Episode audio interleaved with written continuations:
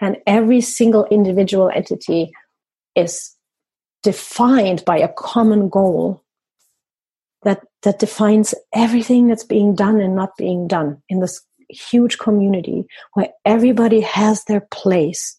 It's like a web of life in a wooden box in its most um, precious constellation. I just love bees they're so amazing you're listening to plant love radio episode number 64 Welcome to Plant Love Radio, a place where you'll discover how to create a balanced, vibrant, and resilient life through the wonders of herbal medicine. I'm your host, Lana Camille, a college professor, drug information pharmacist, and an herbalist. You'll love my amazing guests herbal teachers, clinicians, medicine makers, growers, and artists. Thank you for joining me on this adventure. Let's get the show started.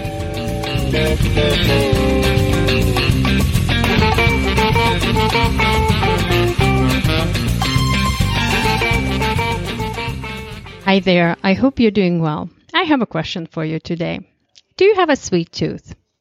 Even if you said no, I bet honey and maple syrup are two sweeteners you enjoy in your diet because I often struggle with my love for sweets. I've been educating myself more and more on the topic of bees and bee medicine. And my today's conversation is a perfect example. My guest, Susanna Raven, is a community herbalist, wise woman, medicine herb grower, and owner of Raven Crest Botanicals. Susanna holds in her heart a deep connection to the plant world. She lives with the plants in her gardens and studies earth centered spiritual ceremonies and cultures. While practicing Western herbalism, Susanna applies the concepts of traditional Chinese medicine in her work and calls on wisdom of healing master plants from the Amazon. She offers herbal consultations, leads plant walks, and is a guest teacher of Arbor Vitae School of Traditional Herbalism, and she hosts herbal retreats on the beautiful farm in upstate New York. In today's discussion, we look at how working with the plants can sometimes feel like performing on the theater stage. We discuss five important bee products, their medicinal properties, and their use considerations. At last, we'll look at some pretty interesting controversy. For example, why you should stop using products that incorporate royal jelly. This conversation has been recorded before the start of pandemic. So we talk about retreats and other activity of the farm and apothecary. So I just wanted to let you know that farm and apothecary are open, but the retreat center will reopen in 2021. At last, I put together a quick guide on bee products we discussed today as a podcast bonus. You can find the link to podcast bonuses and all the resources mentioned in today's episode at plantloveradio.com slash 64. Enjoy. Susanna, hi, how are you doing? I'm so good. Thank you so much.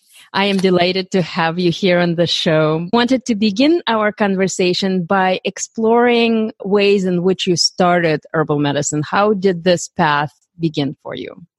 It began a really long time ago when I was little and uh, living in Germany with my family.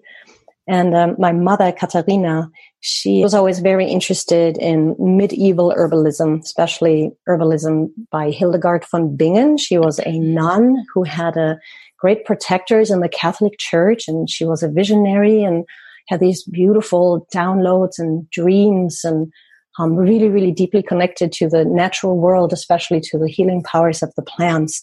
And eventually, she was actually allowed to go and build her own cloister that she built herself with a group of nuns and kind of do her own thing out there and work with the plants.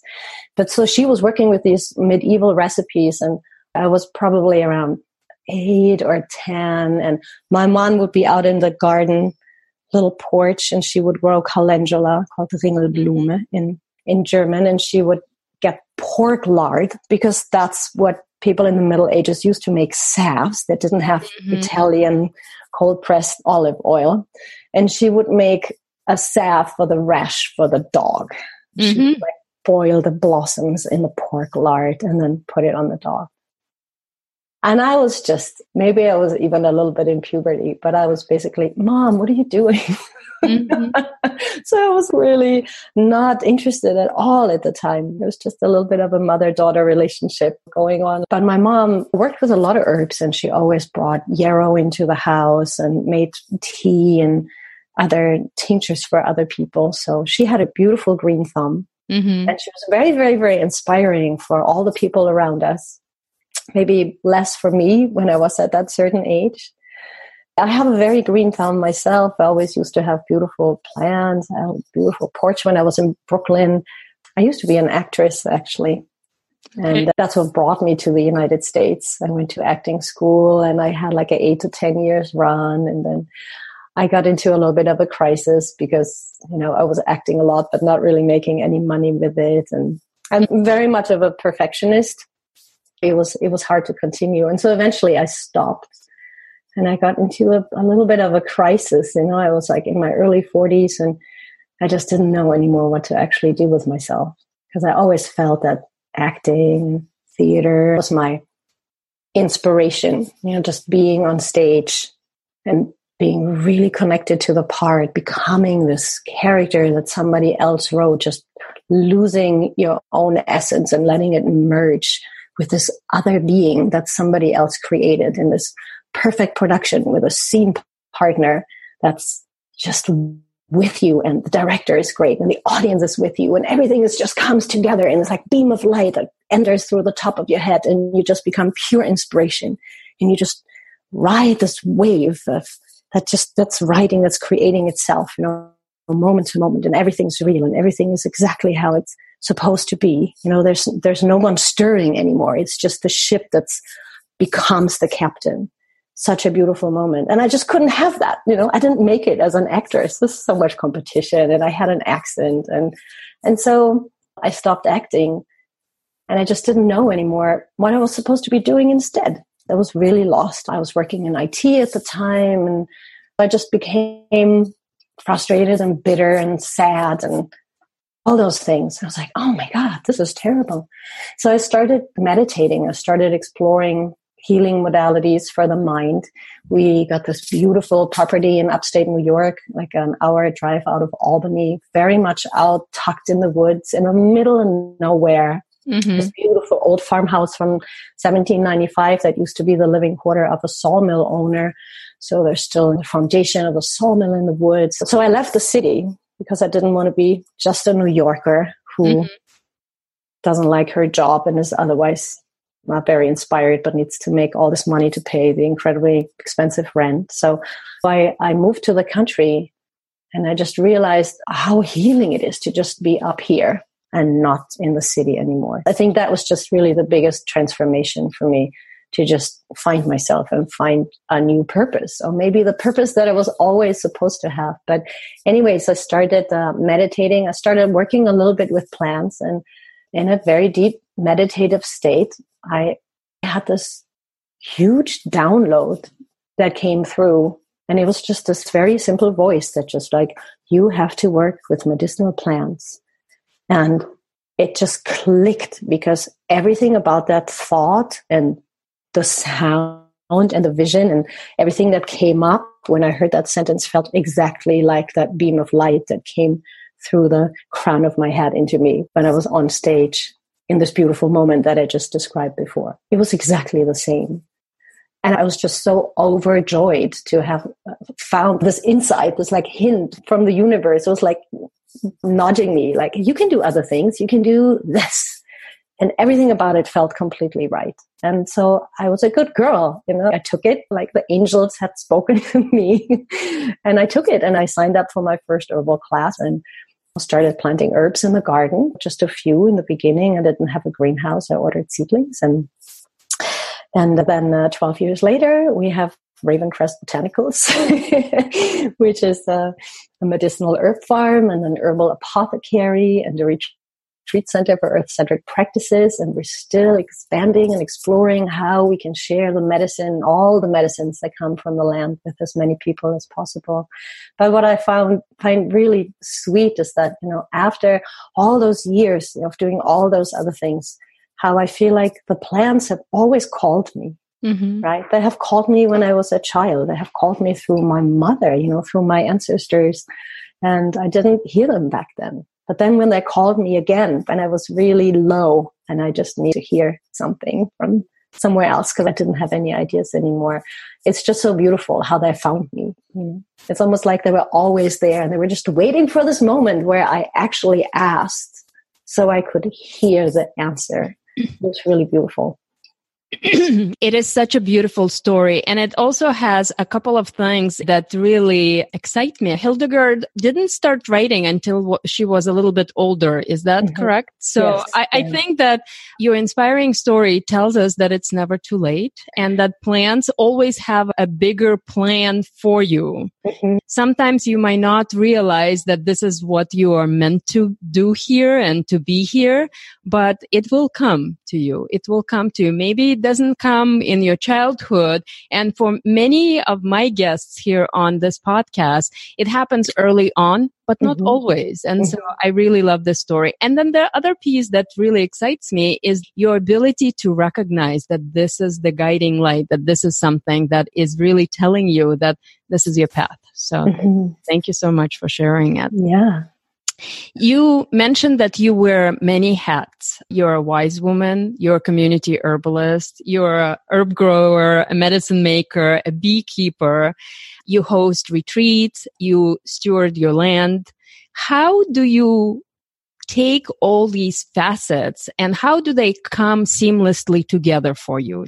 Yeah, I, I always have a lot of irons in the fire. I think I'm very much a fire person, you know, so I'm an Aries, I'm a fire horse. Winters are a little tough for me. Yes, I can rest, but I need to see green. Green is so important for me.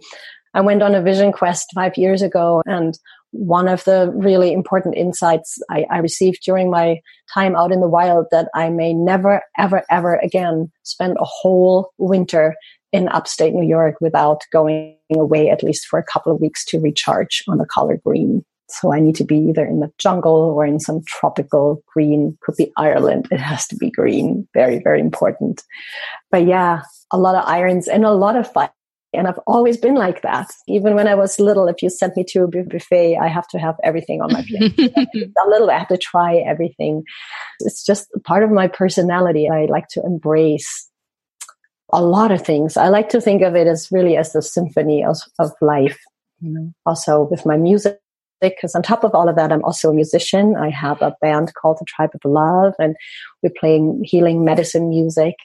So all of this actually comes together to me. Um, it just fits my being. I have a lot of facets to share, and I thrive most when I'm actually able to express them all at the same time. One of the areas that I wanted to dive a little bit deeper into today is bees and tree medicine. Mm-hmm. And I wanted to ask you if you remember how you began working with bees. Wow. We've been here at Ravencrest for, I think this is our 15th summer. And I don't quite remember why actually, but we got our first beehive two or three years after I think it might have been a Christmas present from my partner, Yoav. I think maybe he mentioned, oh, we should have some bees. And so mm-hmm. I got him a bee kit and we got our first two bee packages that summer. And then ever since, it's such a beautiful addition to the land. We have a lot of wild pollinators and wild bees, but we've had honeybees on the land now for the last 12 or 13 years. Mm-hmm. And last winter was the first time when we lost all three hives. Oh, and wow. was so sad. And it was the first early spring where we didn't have any honeybees and the mm-hmm. garden felt empty. I, I really missed it. You know, the crocuses, the very, very first blossoms on the trees, the, the poppies that come up really early. There just weren't any bees yet until we got new hives installed this year. So mm-hmm. yeah, it was hard to see the garden without honeybees. Mm-hmm. I, I love them so much. And just the, the, the energy, the sound of them buzzing, the bees together with the hummingbirds, together with the wild pollinators. It's it's such a beautiful expression of life in the garden, and it's so crucial for our survival. Really, a huge percentage of our food actually depends on pollinators. Mm-hmm. And so I just love to create the sanctuary here. And we have so many hummingbirds here and we feed them and we plant plants particular for the hummingbirds. This working with the plants really calls in working with the pollinators. It's the same expression of Gaia. It's just that they're all an extension. The blue jays are an extension of the oak trees and, and the bees are an extension of the plants. So it's really all one story. That's beautiful. Thank you. You mentioned that this winter you lost all your three beehives. So you had to bring new bees to restart the process. I found it absolutely fascinating that you give them the sugar water, but you're making it into this tea. Mm-hmm. Can you talk a little bit more about this concept of supporting the bees with herbal medicine? Mm-hmm. The first time I heard about making a bee tea is from the local beekeeper, where I purchase most of the honey from that is in the larger batches of our medicine, like our fire cider and elderberry syrup that we're making here, because I don't really collect our honey to make medicine. It's just really for our own sweet tooth and a little bit of rose honey mm-hmm. that we're making. But he's an older gentleman and he says, yeah, I always put some thyme in there and I collect some herbs and put them in there and, you know, some dandelion, basically the flowers that they also would be foraging. And I read up on it. And then I also saw this really interesting interview by Paul Stamets on YouTube. He talks about the bees were coming and stealing the wood chips or the sawdust that he had inoculated with reishi mm-hmm. spores and they were basically carrying them off and like bringing them into the hive and they actually tested in a lab the lifespan of a bee if she has reishi mushroom and adaptogenic mushrooms in their food compared to not when they're exposed to toxins mm-hmm. and so what they found out is that the reason why bees are so so susceptible to environmental toxins is because they don't have the ability to detox interesting so it just builds up, and a bee that goes out into fields of GMO, Roundup sprayed, whatever people spray in their gardens. Yes, it's mostly Roundup and it's mostly Monsanto. But if I go to the hardware store, there is so much chemical toxins that everybody can buy. It's really terrible what people buy and put on their lawn of all places so the dandelions don't come up which is such healing medicine for people but it's also healing medicine for the earth. We're just eradicating the the medicine that is freely given to us. And so they just absorb and collect and store all these toxins in their body. And so i think one of the reasons why the lifespan of the bees is short is that one is just the physical exhaustion but also just the accumulation of, of pesticides um, in their little bodies. And so adding reishi to the bee tea, I, I, hope that I'm making a difference. Paul Stamets in his research found out that giving them reishi mushroom or other mushroom extracts actually expanded their lifetime quite a bit, which means that it helps them to detox. And so we use reishi mushroom as, as humans too to detox because it's bitter and it has a detoxing effect on the body. It has a great affinity to the liver. It's a liver protective, so it protects the liver from toxins, but also helps the liver to flush toxins out of the body. So it seems like it works in the same way on a honeybee. And then besides that, I'm giving them the strength of the root that I put in and this, the sunshine of the blossoms that I put into the tea. And I know that's not the same as having them you know, eat the, the honey that they collected. I know it's not the same information, but it's a it's a gesture, and I think it makes a difference, and they really really like it. I agree with you. I want to ask you to talk about the bees themselves and mm-hmm. things they create that we use nutritionally and medicinally. So whether mm-hmm. it is honey or propolis or bee pollen, royal jelly, mm-hmm. all these things. Can mm-hmm. you tell us a little bit about the cycle and mm-hmm. uh, the products you utilize in your mm-hmm. own medicine making or in your cooking or in general? Sure. Yeah. So a beehive brings into the hive every day water. Bees need to drink quite a lot. So if you ever install a beehive, you have to make sure that you have a good accessible water source, uh, not a pool where they drown in, but something where they can land. Maybe a water lily petal where they can land on at the edge of the pond. They bring in nectar, Mm-hmm. and they bring in pollen. Those are the three things that they bring in. And then sometimes, uh, in good parts of the year, they also bring in resin from tree blossoms and trees themselves. Uh, so let's start with honey. Maybe that's the most uh, common one. So they bring in nectar, which they turn into honey. Mm-hmm. The bee has a little extra stomach that it uses to transport the nectar that it drinks. And then once the forager bees go back into the hive, they regurgitate the nectar and they pass it on to the worker bees, which are all female, by the way. Mm-hmm. They're all daughters of the same queen that receive the nectar and store them in the wax cells. Mm-hmm. It's really brilliant because when you look at the wax foundation, when you look at the beautiful c- cells, there are tilted up about one or two degrees. So when the nectar goes in there, it doesn't run out because it's very liquid. Mm-hmm. Mm-hmm. And then they fan the water out. So it becomes just 18% water, and that's then honey. And so the honey is used to feed them in the winter. So they get capped with a little bit of wax so they don't dry out. And they feed their babies with the honey. And um, so we extract honey I don't take a whole lot of honey from my bees. I actually love for them to have enough honey in their hive to feed themselves through the whole winter. So I want them to be able to enjoy and nourish themselves on what they're supposed to be eating. So I take maybe six frames from a super that's on top of three or four hive boxes. So very, very, very gentle. But what happens in the industry really is all the honey gets taken. And what we feed the bees instead is sugar water versus honey is a living food full of vitamins and digestive enzymes from the bee digestive tract that is passed on from one bee to the other. It's a living food that has a lot of nourishment and life force in it and sunshine. Jacqueline Freeman in her book Song of Increase even talks about how the bees, when they store the honey in their hive, they collect different nectars in different times of the year. It's basically a, like a calendar when they store them in this way during the long cold winter month when they don't leave the hive at all they can actually relive and re-eat what the year has provided them with.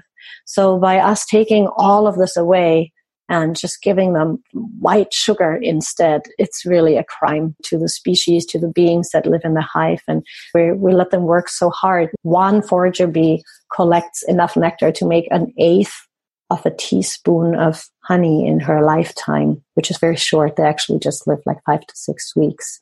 And they forage for about two to three before their little bodies start to give out from all the hard work that they've been doing.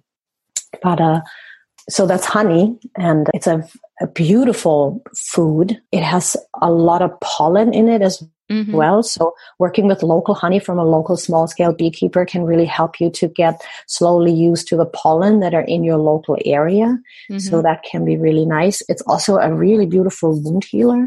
Um, so if you especially a burn wound, you can just put a little bit of honey on and then just a little band-aid over it or a little gauze and that can be really healing. It's very, very healing for burn wounds. And so if you ever have, God forbid, something really bad happening, just putting honey on because burn wounds just dry out. That's mm-hmm. the biggest thing. And the honey just seals it.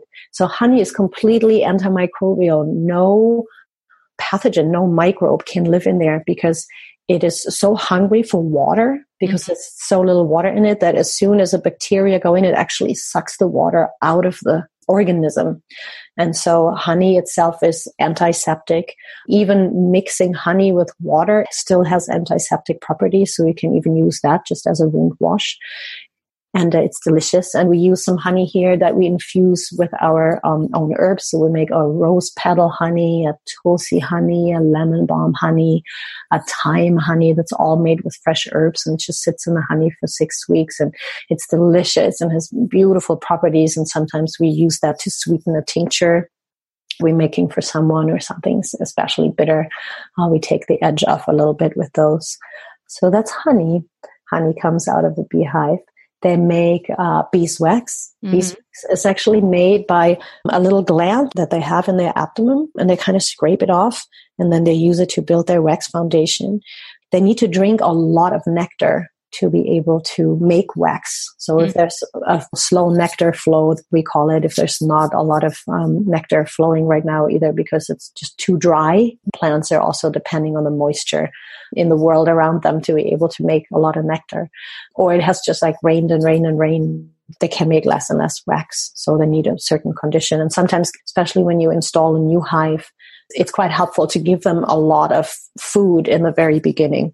Mm-hmm. So usually they say you should give them sugar water for three months just to establish to make it easy for them. So something that we do here is rather than doing that, because they do need extra, especially when you install a hive in April or May, there's not that much nectar out there right. yet. Right? It right. really starts in June. So we make a bee tea that is a very, very strong tea of dandelion root and calendula and chamomile and lemon balm and lemongrass. And we add some reishi to that as mm-hmm. well to support their immune system to help them mm-hmm. detox. And then we add the sugar to that. Oh, wow. So yes, it has the white sugar in it and that's the sugar that they need, but that is a good way to support them better than just giving them sugar water if they need something. So that's the beeswax and we use beeswax in our apothecary here to make our creams and balms. Mm-hmm. Sometimes I get it from um, a local beekeeper when he has some extra happy to use that. I don't really take beeswax from my bees. I just have three hives and I just leave all the foundation in for them. Mm-hmm. But it can be used to seal wood and wonderful sealer and used in a lot of cosmetics, of course. So we have honey, oh, pollen. Bees carry the pollen in their little, they're called pollen baskets. They're really not baskets. They're actually just hair that they have on the back of their legs. So I just love sitting out there and watching the bees and the bumblebees like roll around in the pollen bath and thinking this must be so much fun. It's so lovely. And then they use their front legs and they kind of everything that they have on them, they have it on their eyeballs. They just have it everywhere. They just brush it towards the back of their legs. Mm-hmm. And then it gets stuck on those little hairs that they have on their back legs. And they carry that home and they actually don't eat pollen themselves. They're for the babies. Okay. So pollen are high protein and they're always stored around the cells where the queen has been laying eggs. So they're usually in the brood box, which is usually a little bit lower in the hive. And, and so they just have them right next to their babies and they get fed with that. And then they also, of course, store pollen for the winter because the queen keeps laying between a thousand and fifteen hundred eggs a day. Wow. Depending on the type of bee, it could be a little more, a little less, but they need to keep feeding their babies through the whole winter to keep the colony large enough so they can actually create enough body heat by the size of the drove of bees that keep the queen safe and warm in the middle. Mm-hmm. So yeah, collecting pollen from the beehive really means you're taking away the food that was collected to feed their brood. Can I ask you to talk a little bit about propolis? Because this is one of the substances that we also get from the beehive. What is it about? How is it used? Why is it important? Mm-hmm. Yeah, propolis is one of my favorite medicines, actually. Propolis is tree medicine made by bees. And the bees go out and they collect resin either early in the year from um, tree blossoms. So, for example, poplar and birches create a certain amount of resin, and a little bit of sap, but they're also collected from conifers like pine and hemlock and other firs. And they bring it into the hive and they mix it up with a little bit of nectar and a little bit of pollen and a little bit of beeswax. So it has a little bit of everything. Everything is in there. And they turn it into so many different things that are crucial for the health of the hive. So propolis means before the city. Mm-hmm. So propolis is a highly antimicrobial, a very highly antimicrobial substance. It's antifungal, antiviral, antibiotic, it's a um, great immunostimulant. It's an anti-inflammatory. It's got all these medicinal properties. And so one thing they do is they create a mat, like a little carpet of propolis at the entrance of the hive. So when the forager bees come in and they have pathogens on their feet, they kind of like walk over propolis to neutralize that. Then they line every cell that the queen is going to lay an egg in with propolis, creating an mm-hmm. antiseptic, sterile environment for their nursery. And propolis is brittle when cold, but like chewing gum, really soft when it's hot. And so on hot summer days, they seal the hive with it from the inside, making sure there's no drafts coming in, there's no other animals mm-hmm. coming in. And they also create these structures to redirect airflow inside the hive. Mm-hmm. So it's mm-hmm. incredibly versatile and they use it for so many things. And when we take propolis from the hive, I just take a little bit. Usually when you open up the hive, you need to use a hive tool to open it because it's sealed. You can't just open it. It's actually stuck. And then you can scrape some of that propolis off and you just get a couple of splinters every time when you open it. But uh, you can extract it straight into 100% alcohol. Vodka by itself doesn't work. It has to be 100% alcohol because there's nothing water soluble in there. It's all resin. Then that can be used externally and internally in so many different ways. Sometimes people ask me, well, if you would strand on an island, and go, yes, let me strand on an island, please. But if you would strand on an island and you could just take one single medicine with you, what would you take? And that's really hard for me to say because I love everything. I don't have favorite children. I love it all. But if I would really have to make a choice, I would probably take propolis which is a really big thing to say. You can use it externally. You can use the powder. You can put it in a cream. You can use the alcohol. If you just use a little, a bit of propolis um, tincture on a, a small wound, the alcohol will evaporate and it will make a liquid band-aid. That's mm-hmm. super healing, super good wound healer. You can do the same thing in your mouth. It actually mm-hmm. seals your gums. So if you have open sores in your mouth or really sore gums, it tightens your gums. So it's really great for oral health. Uh, you can take it internally. It boosts your immune system. You can use it for ulcers. You can use it for food poisoning. It's like a great thing for you to travel with. If you go to a country and you know the food or the water might not sit well with you, I always take propolis before I go on a plane in case everybody else is sick around you. Mm-hmm. Uh, you can just inhale it. It's really incredible. It smells like coffee, vanilla, cinnamon, honey. It's just like so many different essential oils that are in there. And uh, yeah, it's a really great wound healer and really great immunostimulant. So if I work with cancer patients, it's not the cure for cancer, but I, I almost always add propolis to the protocol. And you can use it in acute infection. So if you go like, oh God, I just ate something or I have a flu coming on, just take a lot of propolis. You can take 30 drops, um, you know, three times a day. That's a good high dose. But you can also just take every day. It's basically a complete healing agent that's so dense. It's beautiful medicine and it comes from trees, right? It starts with the sap that they collect, but it's actually made by bees. That is so beautiful. And then there's royal jelly. So royal jelly is a very, very special. It's like a creamy substance. Nursing bees are bees that have just hatched, and they're called nursing bees because as soon as bees hatch, they take care of the brood in the mm-hmm. brood chamber where they just came out. And they have this little gland on the top of their head that produces royal jelly. And they have it just for about two weeks. So oh, for two weeks, they can collect it from their heads and feed it to the baby around them. And then that gland stops working and they become guard bees and they move into different areas in the hive. Mm-hmm. So a bee starts out as a nursing bee, then she becomes a worker in the hive, maybe building foundation. And then she might be a, a guard bee for a couple of days and then she becomes a forager bee and that's the life, the work and life cycle of a of a worker bee in in a beehive. So every bee actually does everything for time in their in her life. And so you said that they live.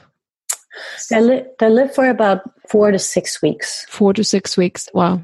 It's short, yeah. Okay. And so that's why it's so important that the queen is healthy and lays enough eggs so to make sure that the colony has a, a certain amount of bees to be able to go out, collect enough food, mm-hmm right? And then also have the size of a colony big enough to survive the winter.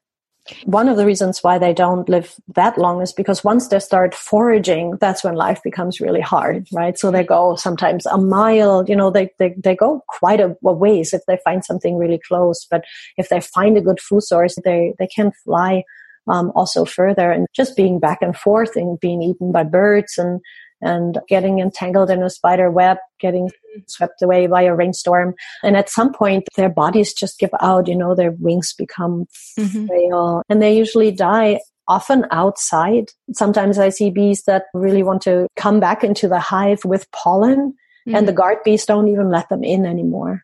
Wow. Because they already see that she doesn't have the energy to really support the hive anymore. And you can see them, they just die out outside. They just they just give up. They just go to the side of the hive and they and they just die there. And if they die inside the hive, the, the worker bees bring them outside. So there's always like a little little pile of dead bees in front of the hive, and that's totally normal. Mm-hmm. Mm-hmm. I do want to say another thing about royal jelly because that's in a lot of cosmetics, and I have a really strong opinion about that. So royal jelly is giving only to the babies, and depending on how many days the babies are fed, um, royal jelly defines the sex of the bee. So if it's just for a few days, it will become a worker bee. If the larva is fed a, a few more days, it becomes a, a, drone, a male, a male bee. And a, a larva that's fed exclusively royal jelly turns into a queen. So that is magic. How fascinating. That is a magical substance that defines the sex organs that are developed in an insect. It's incredible. It's so precious. It doesn't get stored anywhere. It just comes straight from the nursing bee's um, pharyngeal gland and it goes straight to the babies. They, they basically pour it into the cell where the larva is swimming in. So when you look at, you know, they're like swimming in royal jelly for the first few days. And, uh, and so we're taking this out to put it on our faces as a cosmetic tool to make sure that our wrinkles don't show. And it's really hard for a beehive to give up that substance because really the, the, the only way to force a beehive to make more and more royal jelly is to remove the queen from the hive it's just an earthquake that goes through your existence and it pulls the carpet underneath everything they're designed to do because the, the health, the mental and physical health of the hive is defined by the health of the queen, by the presence and the health of the queen. And the pheromone, the sex hormone, that the, the scent of the queen is what holds the whole hive together. And so by taking the queen out, there's a great uproar, great confusion. It's a huge amount of stress on the hive because without the queen, the hive cannot survive. Nobody is laying eggs. So that means without the queen, we need to make a new queen. We need to make a new queen now. They give them frames that have superseded cells on them that have uh, uh, a larva in it, that have an egg in it. So the whole hive is like, oh my God, we have to make a queen. So they keep pouring royal jelly and the amount of that is like a superseded queen cell is like this big. It's like a quarter inch or like half an inch diameter. They work like crazy and all the nursing bees, all, everybody puts the royal jelly in there and then they just come and scoop it out with a spoon. And that goes into your cream so it's it's like it, the abuse that is created for the whole hive, for everybody's in there. It's this constant state of stress to create royal jelly that we just scoop out and put into a cosmetic product is mind blowing to me. So I know royal jelly has beautiful healing properties and, and some people need it for, and it helps them for certain diseases. And I think if that's the case, if royal jelly is the only thing that helps you then use but have having royal jelly in your smoothie every morning or needing to have royal jelly in your facial cream it's just wrong that's just how I feel. Thank you. But, Thank yeah. you for talking about this. I think it's very important yeah. and very powerful for our listeners to understand and to know. There are some people that are afraid of bees and mm-hmm. especially of being stung by a bee. And also there are different types of procedures right now where you, mm-hmm. someone will get a facial being stung mm-hmm. by the mm-hmm. bees. Can you please mm-hmm. talk about this a little bit? Mm-hmm. Yeah. Yeah. So only the only the worker bees can sting. Drones don't have a stinger. They don't collect food. They don't take care of babies. The only task that drones have is to mate with queens from other hives during their virgin flight. And then they come back to their own hive and they beg for food. and they're happily supported by the hive. Every worker bee feeds a drone when he asks for food because this very, very important task is to spread the gene and the energy of that queen, that lineage out into the wild. to make sure that her lineage can continue in other hives as well. So they're actually spreading their medicine mm-hmm. amongst each other, right? Amongst the different hives. But yeah, a, a, worker bee, when she stings, she offers her life in defense of her hive. It's a sacrifice. The stinger actually has a barb, and when it penetrates your skin, there's a little sac that has the poison in it. And uh, when she sets the stinger and flies off, it actually pulls the, the poison sac out of her body and she dies. And I imagine that being a very painful process. But uh, there's the hive mind, which I find so, so incredibly fascinating, which is the consciousness of the hive that evolves around the well being of the queen. And the queen evolves around having her gene pool and her lineage to be continued in the world. Uh, and if she's a strong queen, then she will lay a lot of eggs, and a lot of drones from, from her lineage will go out and mate with other queens. So there's this incredibly large population of individual beings. There's usually between 50,000 and 90,000 bees in a thriving hive in the middle of summer. Uh, and every single entity, every individual entity is defined by a common goal that that defines everything that's being done and not being done in this huge community where everybody has their place. It's like a web of life in a wooden box in its most precious constellation. I just love bees they're so amazing. And uh, so yeah if the hive needs to be defended, um, either because you sit too close to it or you come and steal their honey, or, you know, a bear comes and they come and sting you. And the, the scent of one bee stinging you, there's everything is done through scent in the hive, you know, makes all the other bees really, really angry as well. So if you get stung once, it's a good idea to move away really, really quickly. Uh, if you're not protected, because it's very possible that more will come to make sure that you move away even further and even faster. That's great. Sometimes people are afraid of being stung by the bees because they think that bees are more interested in us than they are in flowers. Do you agree with that? No, no, I don't agree that, that there are other pollinators like yellow jackets. They're quite territorial and they're quite aggressive. And if you get stung by a wasp, wasps don't have that barb in their stinger, mm-hmm. so they the same wasp can sting you over and over multiple mm-hmm. times. And um, I'm actually really allergic to wasps, mm-hmm. and I'm also quite allergic to bee stings.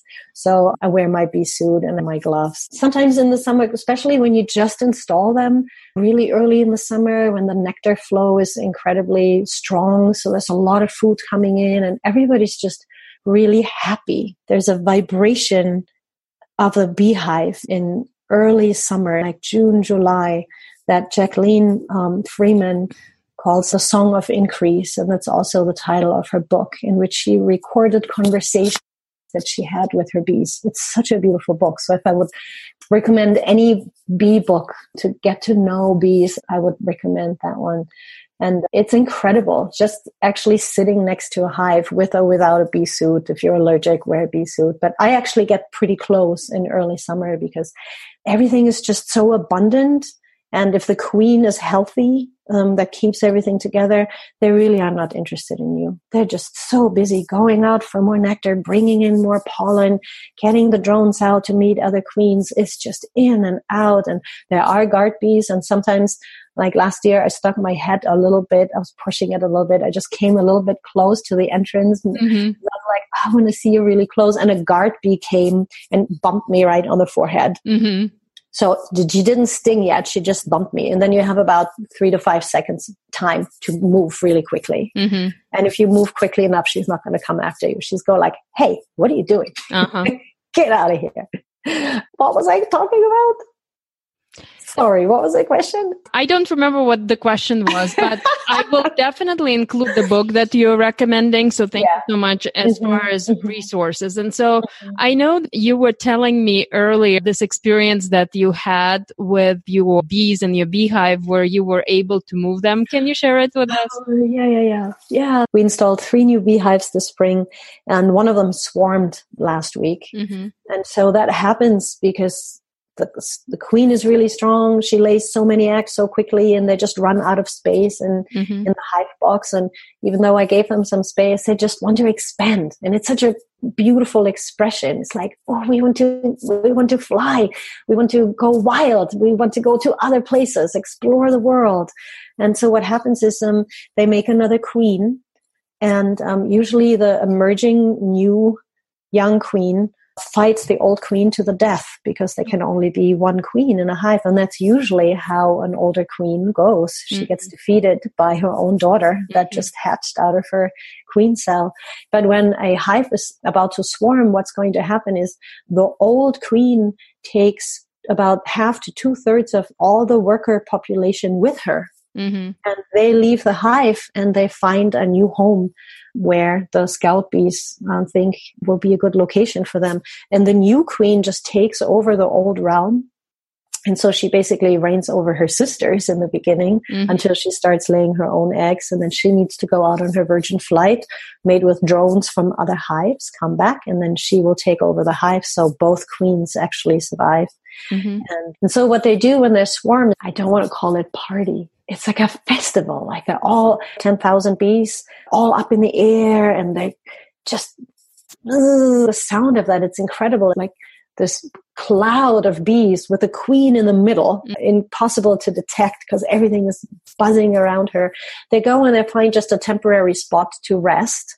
And so that's typically when you see a, a swarming beehive, it looks kind of scary because there's thousands of bees hanging in the drove. You know, sometimes they sit on a car, sometimes they're on an electric wire or on a tree branch. And then, so they just rest there for a moment and they're sent out scout bees that will look for the perfect location for them to move in. And then once the bee scouts come back and they had a democratic decision process about which place will be the nicest, they all take off and then they go to their final destination.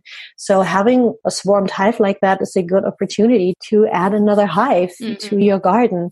And what's really beautiful about this time is that since they don't have any babies and they don't have any honey, and the queen is like all the way in the middle of this drove of um, worker bees, they don't really have anything to defend. Mm-hmm. So they're not aggressive. They don't sting. So very different from opening a beehive and working with them there. I tried to convince them to maybe go back in a box and be part of my garden. But they were um, actually on a tree trunk. It's usually easy when they hang on a branch because you can knock on the branch and they all fall into the box that you put underneath but these were actually on a tree trunk and they were impossible to knock off because they were kind of half on the ground. So I put my bee suit on and it was in a thicket too. It was really the perfect hiding spot. Um, it's a miracle that we even saw them go there. But I, I tried to convince them to maybe go into this box that I offered them. And so I put some honey filled frames in there and some frames that already had a little bit of beeswax foundation. Make it easy for them. Look, mm-hmm. here's a house. The, the fridge is full. There's mm-hmm. a couch in the living room. You could just move over here. It's a foot away if you wanted to go. But of course, I don't go without their queen, right? Mm-hmm. I can't just abandon the queen for an IKEA home. so I tried to get as much of the hive into the box, hoping that I could also move the queen. So I just sat in the thicket with my bee suit and I actually took my gloves off. And I had read from uh, Jacqueline Freeman that bees don't like to be brushed or rushed. So they don't like to be brushed into a bag or anything like that. And she had mentioned to work with feathers. Mm-hmm. So I had this really big buzzard feather and I just sat on the fallen tree right next to the bee. And for an hour and a half, I scooped tablespoons of bees with this big feather off the drove of this clump of trees, like really carefully, just like putting the feather in and just kind of asking them to walk on. And then when you pull the feather off, they're actually all hanging on each other. It's like a, a chain of bees that needs to climb up and then gently shaking them into the hive box that I offered them as a new home. And uh, it, it was amazing. It was uh, thrilling and at the same time incredibly calm and I felt so focused and in the moment, just so incredibly present because really the possibility of being stung by so many bees, even though just my hands were being exposed, the power that the hive has that they don't abuse. They only use it when they have to. Bees don't sting you when you just walk by. And I have to say this if you have a queenless hive, they're just very confused and very aggressive because there's just nothing that really holds them together. But in that particular situation, a hive that's just swarmed, they're incredibly generous. And they actually allowed me, they allowed me to do that for an hour and a half. And then eventually I got stung by just one. And I think it was because I either squished her a little bit or maybe I came a little bit too close to the queen because I was kind of getting into the middle of it. So I stepped away and I said, okay, so this is all I do. If you'd like to go into the hive box, it's here for you. And, and they didn't. the next day they were all back out in the trunk and then they were outside in the rain for a day and I put a roof over them so they wouldn't get wet. And then I put a hive box on top of them with honey and went up to eat and then they went back into the clump and then the day later their scouts finally came back and they all took off to be wild and free oh wow and it, and it was beautiful. And I and I just wished them well. Well, it's like I don't need another beehive. I just offered it to them. You know, if you would like to stay here, you know what the box is like because you just came out of the box. But you want something else? Go, go and be free. Mm-hmm. Be a wild bee. It's beautiful. Such a beautiful story. But, and it also has this element of poetry. It almost feels like a ceremony. And I think it's a great transition for us because ceremonies and retreats is something that you do on your land right now. Mm-hmm. And I wanted to ask you to talk a little bit about that. Yeah. Yeah. Ravencrest is not only an herbal apothecary, we're also a retreat center for herbalism, yoga, meditation, and other earth centered practices. Also, we have songbird retreats to find your voice, vocal transformation. Yeah, that is something that is just um, another fire that a really big iron went in with a lot of enthusiasm. Three or four years ago, I decided, oh, this land is so beautiful and the garden is so lovely. We should have a retreat. Let's invite people and come up and learn how to make herbal medicine. And so we did. And uh, we didn't have guest houses yet back then. People were just sleeping on the floor in the main house because that's all we had. But the garden is the garden and the plants, uh, everything was already there that we really wanted to share. So it was very simple. But I remember that at the end of that weekend, people had just beautiful, transformative experiences and everybody left so bright and shining and happy and inspired and connected. And I sat here on Sunday evening and it felt same as the stage and working with the plants. It had the same energy. It was like everything is aligned, everything has purpose, everything is just what it wants to be, what it needs to be. And so we started offering retreats. And um, so over the last three years, we have added a lot of beautiful buildings on the land. We have a 10 sided reciprocal roof woodland temple that sits 20 people in a circle where we hold classes when it rains. It's heated. We can do yoga in there, do sacred council, any kind of circle work, really meditation. We have an outdoor dojo that has a transparent roof in the woods. So you can also meditate or teach or it fits 20 people as well. So 20 is right now our magic number. It's like a good number so the retreats stay personal, but also the, the amount of energy of people that the land can support easily. And we added two new beautiful guest houses where people uh, can stay. We have two swimming ponds. We have a permaculture forest garden that's just five years old. It's really starting to come together. We have the beehives. We have a big vegetable fields we use to also cook for retreats. So lots of our produce comes um, from the farm here that we spent lots and lots of time uh, planting and preparing in the spring. We're almost done now. And so that's Ravencrest right now as well. So we are a retreat center and um, we offer all sorts of events here. Some of them I teach. I also have other herbalists come. I have yoga instructors and meditation instructors from New York City come on. So the retreat center is also open to be rented by other teachers, which I really, really enjoy because now people that are interested in yoga and meditation come to enjoy the place as well. And what I really, really love is the feel of the land when there's people here. We work with flower essences, so I work very closely with the subtle energies of the flowers and the plants. And sometimes when people come here, especially a retreat that I have where we learn how to make flower essences and connect with plants in this way and learn how to actually communicate with a plant and how easy that is and how subtle and beautiful to bring yourself into a place where you're so calm and so quiet that you can actually hear what is being released, transferred, said on the other side comes from the plant. When I walk through the garden, when I have 10, 15 people in the garden and they all make a flower essence that are so deeply connected to the plant world that they can actually have a communication. And I go out in the garden, I just feel everybody is so happy. Not just the people who are making the essence, but the whole land is just so happy to be seen.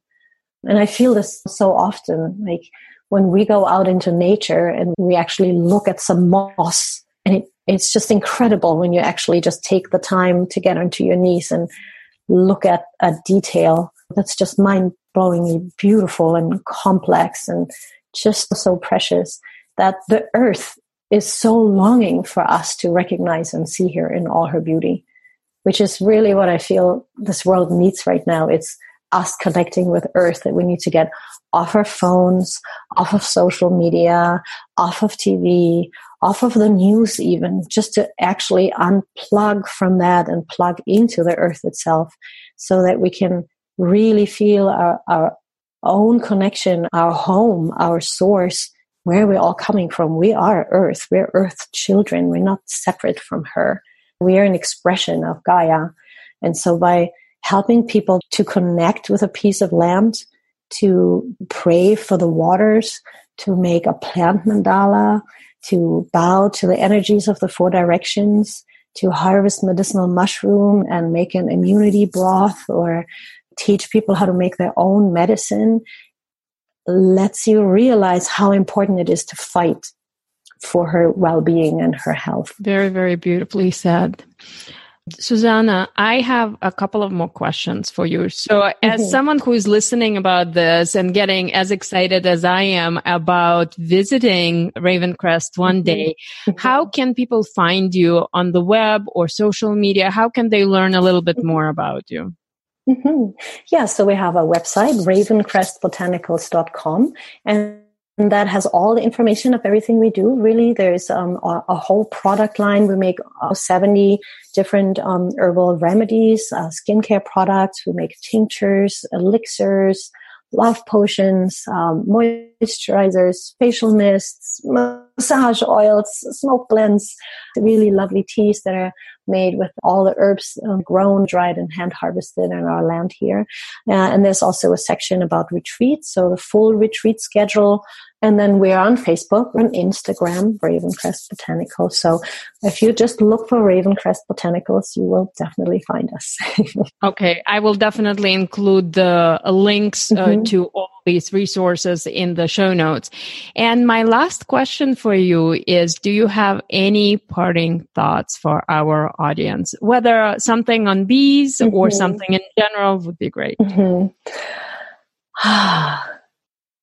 I, I really wish for this world and for as many people as possible to go outside and connect.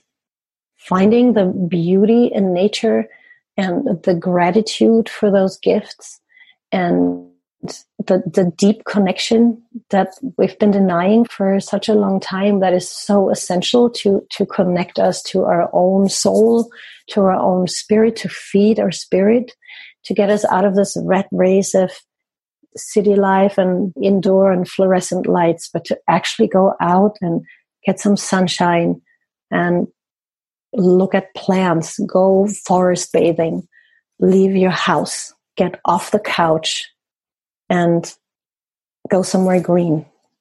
I'd like to share a poem. Sure. Okay. I was I was in the Amazon and uh, I had a really, really beautiful, deep experience there. And I connected with the color green in an incredible way while I was down there. And from that experience emerged this poem. And I think that's why I like to close it with. Thank you. Okay. Green is the color of your heart chakra, is the color of love. Green is the color of Mother Earth, is the color of her love for all her children.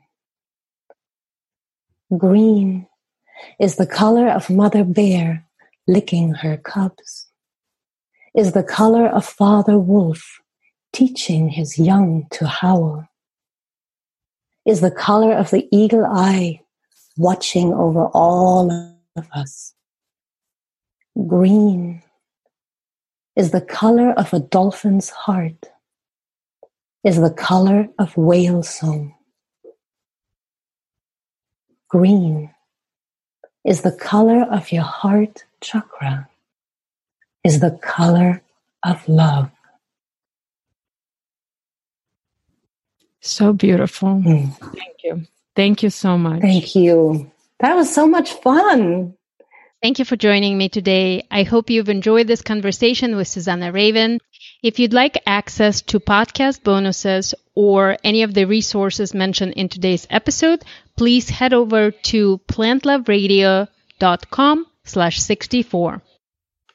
Just a quick announcement here. The winner of our last giveaway of Spice Apothecary, a new book by Bevin Clare, is Sage's Herbal Apothecary.